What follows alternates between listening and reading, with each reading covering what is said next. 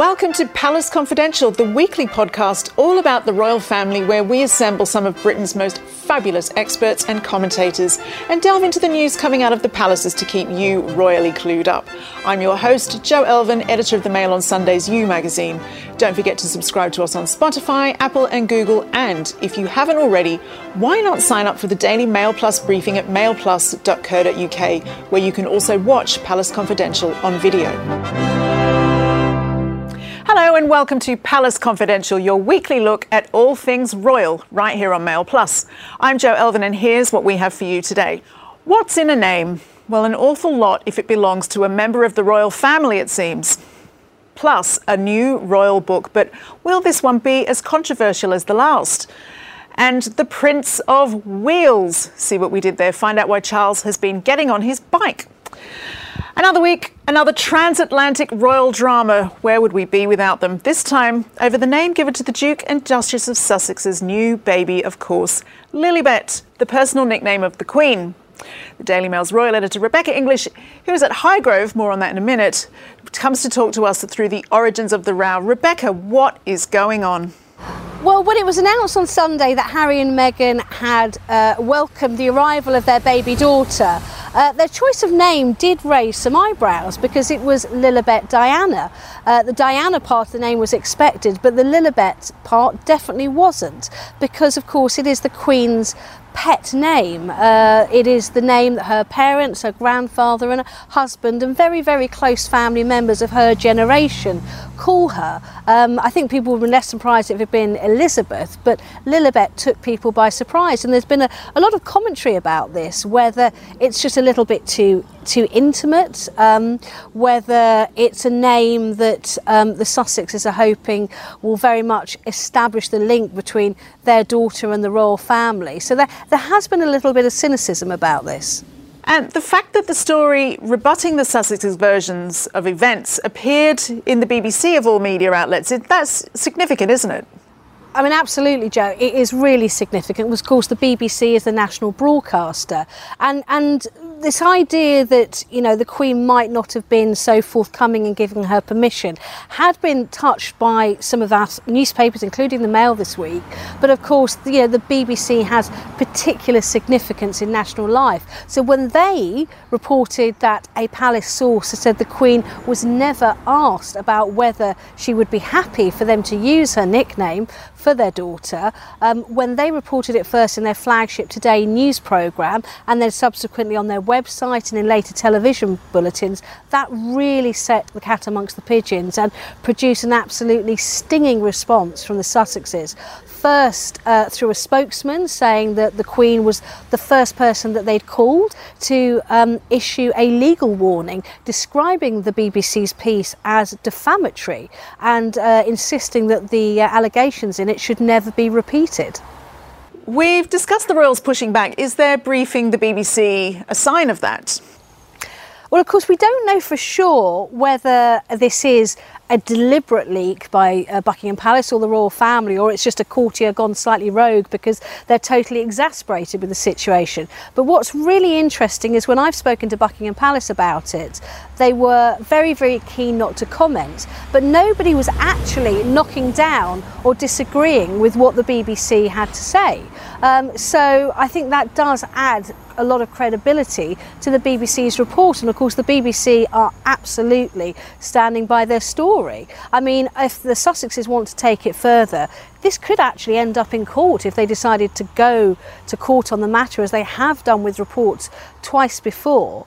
And in which case, you know, you've got the kind of very strange, I suppose, possibility that, you know, people could be asking the Queen in person for, for evidence in this case. I mean, who knows where this will go, whether the Sussexes will back down, whether the BBC back down, will back down, or whether they'll just, you know, both leave the fact they've made their points and, and try and let the matter settle. We don't know.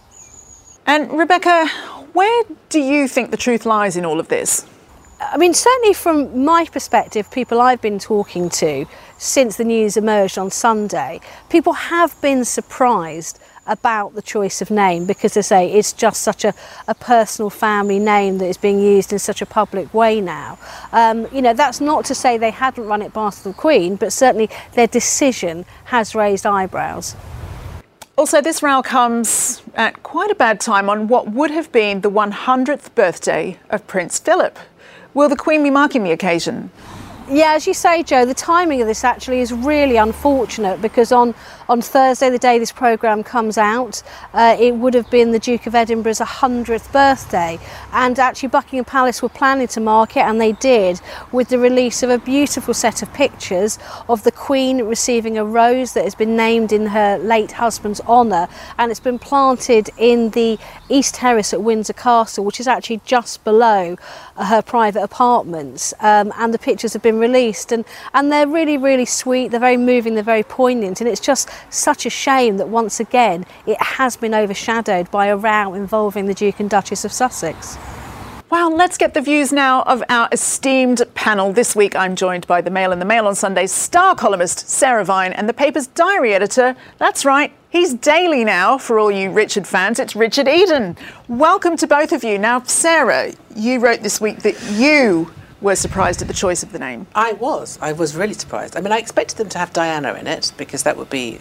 Uh, obviously, because Harry's so important, you know, Diana's so important to Harry. But I, I did think Lilibet was very odd. I mean, it is the Queen's nickname. It's not even a proper name, really, and it just feels like such an intimate nickname as well. It was, you know, she was, she was called that by her, I think it was her uncle or something like that, or her Um, grandfather, by her father, by her father, And Prince because she Philip, couldn't yeah. pronounce her own name, and Prince Philip used it for her, and I just felt, I just, I honestly just think it feels quite cynical. I'm really sorry. I just did think it felt really cynical. And a lot of people, in fact, a lot of readers emailed me to say they thought it was really shameless that they had done this to sort of deliberately almost sort of stamp the royal name on this child's head so that you know whatever else however much they fell out of with the family and i think a lot of people feel that on the back of all the things that they've been saying about the Queen, I mean, this was the same Queen. Lilibet is the same Queen that apparently was a lousy mother who, you know, passed on her lousy parenting skills to her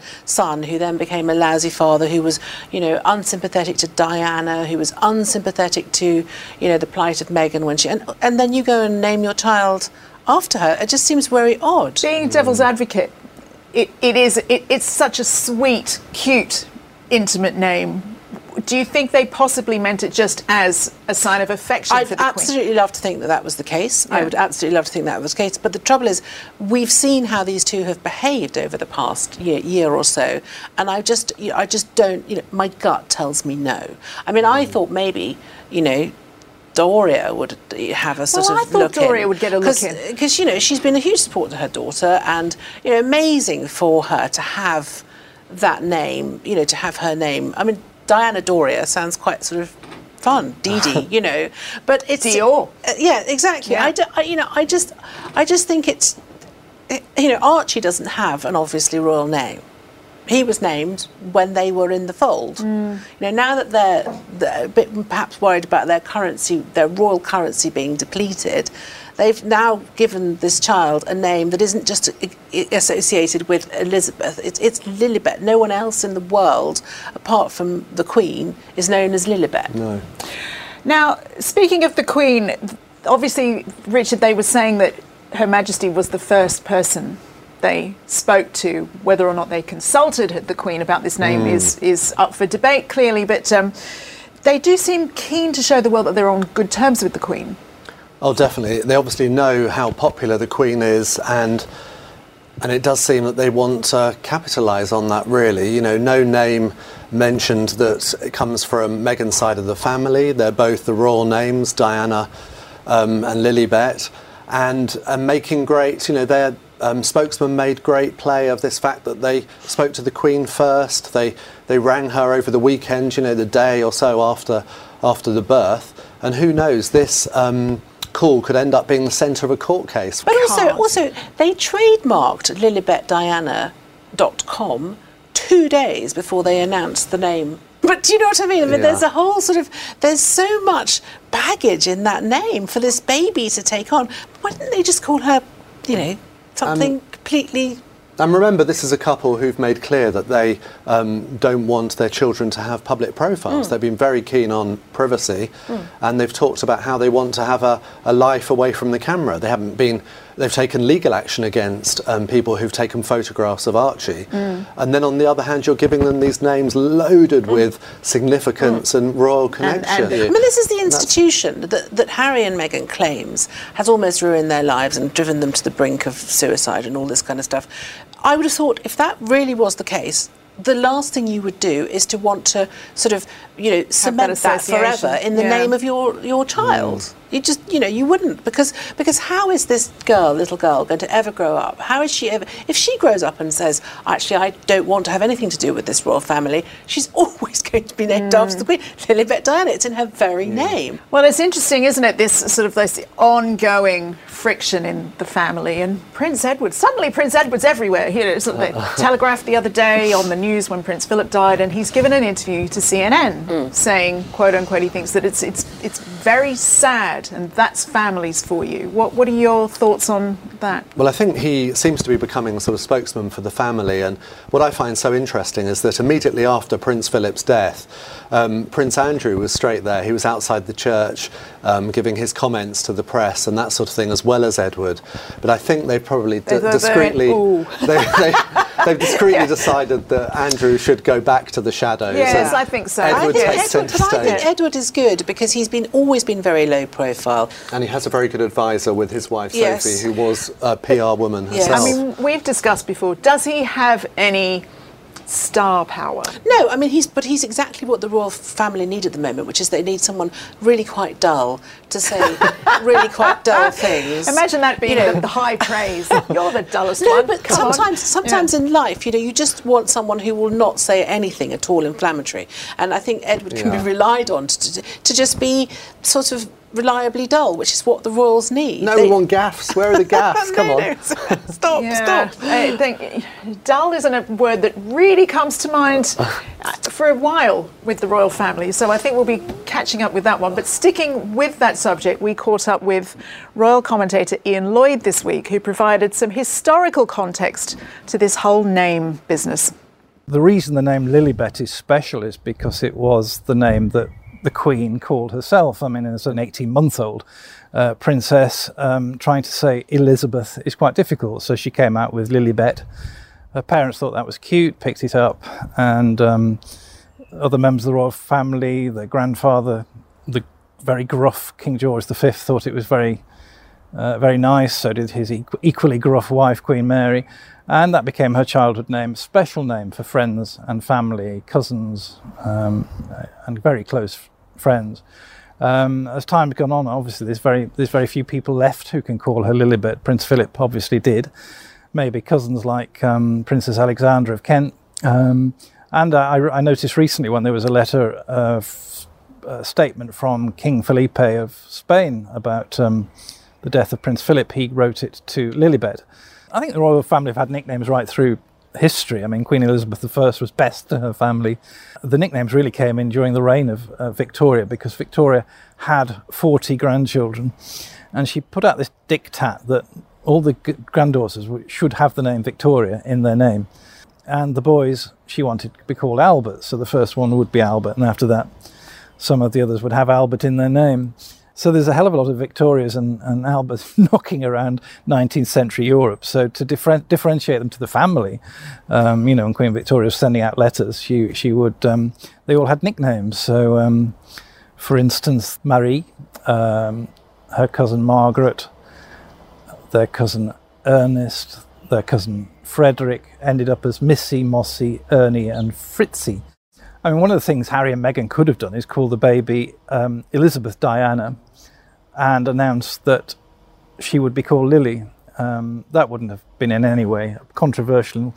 Um, it's convention. I mean, Prince Harry is was himself called Prince Henry of Wales, and he still is occasionally in the court circular on very formal occasions. Um, but it was announced when he the names were released that he would um, he would be called Harry. So um, there's no reason why the baby couldn't have been called that. But it's very odd considering the fact that they're supposedly like um, a private life and they want their children to grow up away from the strains of monarchy to, to name them after two of the most uh, famous royals in the world, I have to say. I mean, certainly the, um, the key names would have been for the future uh, monarchs. So obviously she'd been very worried that, um, or concerned that Charles and Diana called William the right name. So William is uh, a royal name. William, he would be William V. William IV was Queen Victoria's uncle. So that's a perfect name. And George, I mean, George she would obviously adore because her father reigned as George VI. So uh, George will presumably reign as George VII. It would be a problem if they call him something wacky like um, Apple or, um, you know, North by Northwest or even Prince. Can you imagine Prince Prince? Um, would have been a problem. So she would definitely have stepped in over that. So her concern really would be how it would sound for the the, uh, the family firm. But uh, the further you get away from the the, the central lo- role, then um, I, th- I, think she'd be quite easygoing. Uh, certainly, she was about Zara Phillips, who has an relatively unusual name, but uh, as she's not a si- significant member of the royal family, I don't think uh, it would bother the Queen. One of the things we have to wait and see is whether uh, little Lilibet is, is christened in this country. Um, given the um, the Sussex's horror of, of high profile events, um, they might want to keep it a low key event for the Clooneys and Oprah and everybody in America.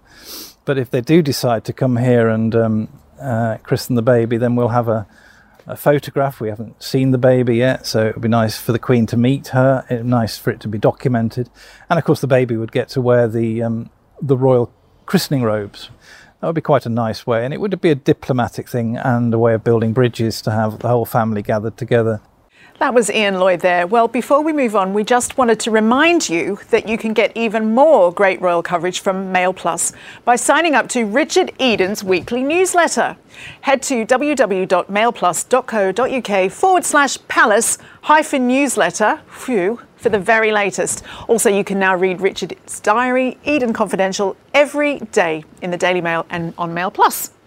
Now, Lilibet's name wasn't the only reason that the Sussexes were causing headlines this week. Of course, it wasn't. There was also a new book, not another Finding Freedom. This one is called The Bench.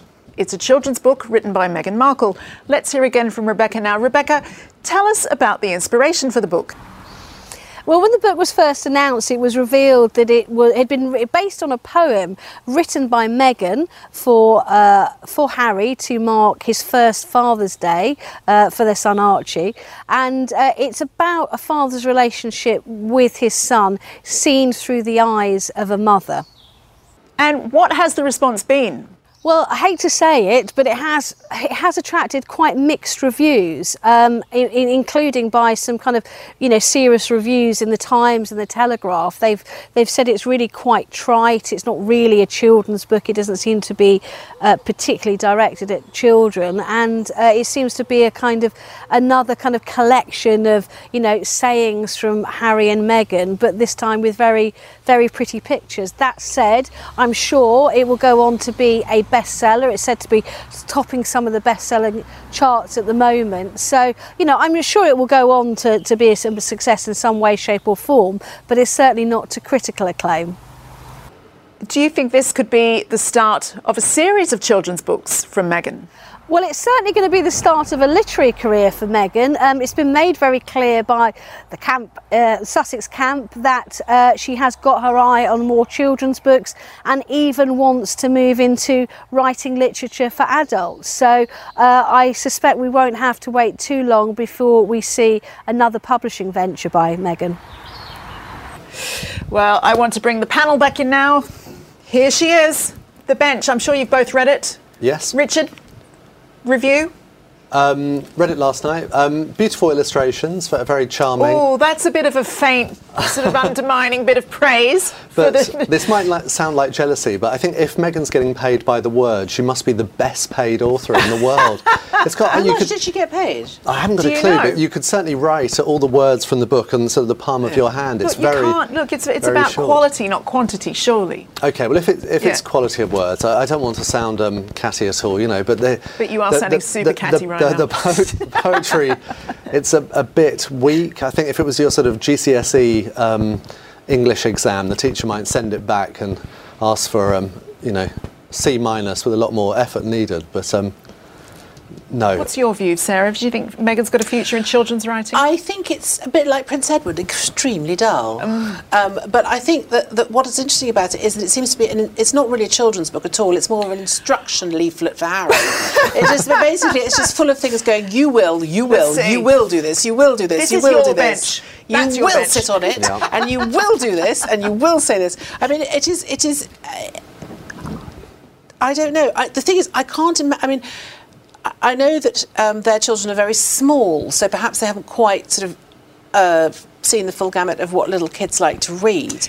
But, Yeah. but, but, but in my experience, children like adventure. They like sort of monsters. They like uh, they like a story. Pre- predominantly, there's no story in this book. No. It's just a series of, you know, you'll go to the shops, you'll have a hug, you'll cry, and it's just it, it, it's not a story. It's just it well, it, it's a sort of slightly soupy um, set of sort of love instructions. I- it's it's, I mean, it's definitely not for children. I, yeah, I kind of, I, having one child myself, I kind of, I struggle with that. I imagine if you're about two, three years old and you're getting to grips with words, it might be a nice little simple structure, but I don't know. Also, if you're a bench fetishist, you will really enjoy it because yeah. if you open it up on the, There's a uh, lot of benches. There's a lot of pictures of benches, different benches. All it's a very diverse bench book. yeah, But don't think there's something terribly patronising about just these sort of famous people who assume, oh, it's so easy to knock out a Yeah. children's Well, book? yeah. You know, the good children's books, that they're wonderful. They take so much creativity and Yeah. effort, and they last. and, and exactly, they're enduring. I mean, They my really are. goodness, I grew up with The Hungry Caterpillar. And You the author yeah. died recently, and that's a book that sticks with I all mean, of I us. would say that it's the most difficult thing to do, write a good children's book. It's much harder than writing a good adult book.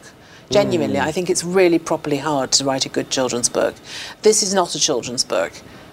But what It's about also not very good. How do you think it compares? Now, I must admit, I haven't read any of Sarah Ferguson's series of children's books. But how do you have any idea how it compares? No, I haven't There's a little, either. there's a bit more plot in Sarah's. I right? do have a couple of signed copies at home Well, of, of um, course you do. Yeah. books from Yeah. Fergie, and um, no, they were great because essentially they were always fun. Mm. It was always a story, and um, particularly with um, you know Budgie the little helicopter. That's you know, what it I was going to say. Birdie. I knew it That's was a it. no, bee. it's Budgie Yeah. was turned into um, you know successful cartoons because essentially they were fun, and that's what children want. And you know this is, is very worthy, but it's a book maybe for an adult to buy and um, I mean, it's sh- not. show how It's woke not they fun. are. There's no fun in it. It's just a lecture on how you have to be kind to everyone all the time. Well, come on, there's a lesson there for all of I us. know. Sarah. It's like you can tell by Sarah's rolling her eyes at that. it's like. "Ugh."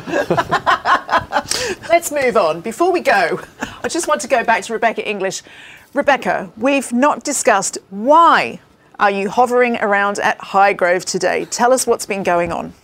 Yes, I'm not in my front room today. I'm outside Highgrove, Prince Charles's country residence in Gloucestershire, where he has been launching a charity bike ride on behalf of the British Asian Trust, which is a charity he founded. And uh, he was really game today, on great form, and even uh, dusted off his bike and got out to actually lead the riders out. So instead of the Prince of Wales, he was the Prince of Wheels today.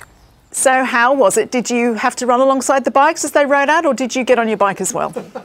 I'm really hoping no one has got any footage of what happened earlier on, which was me in my heels trying to run alongside his bike uh, and him actually even cheekily asking if I wanted him to cycle any slower so I could keep up. Uh, it was very funny and it'll make great copy for the Daily Mail, but I'm really hoping no one's got it on camera.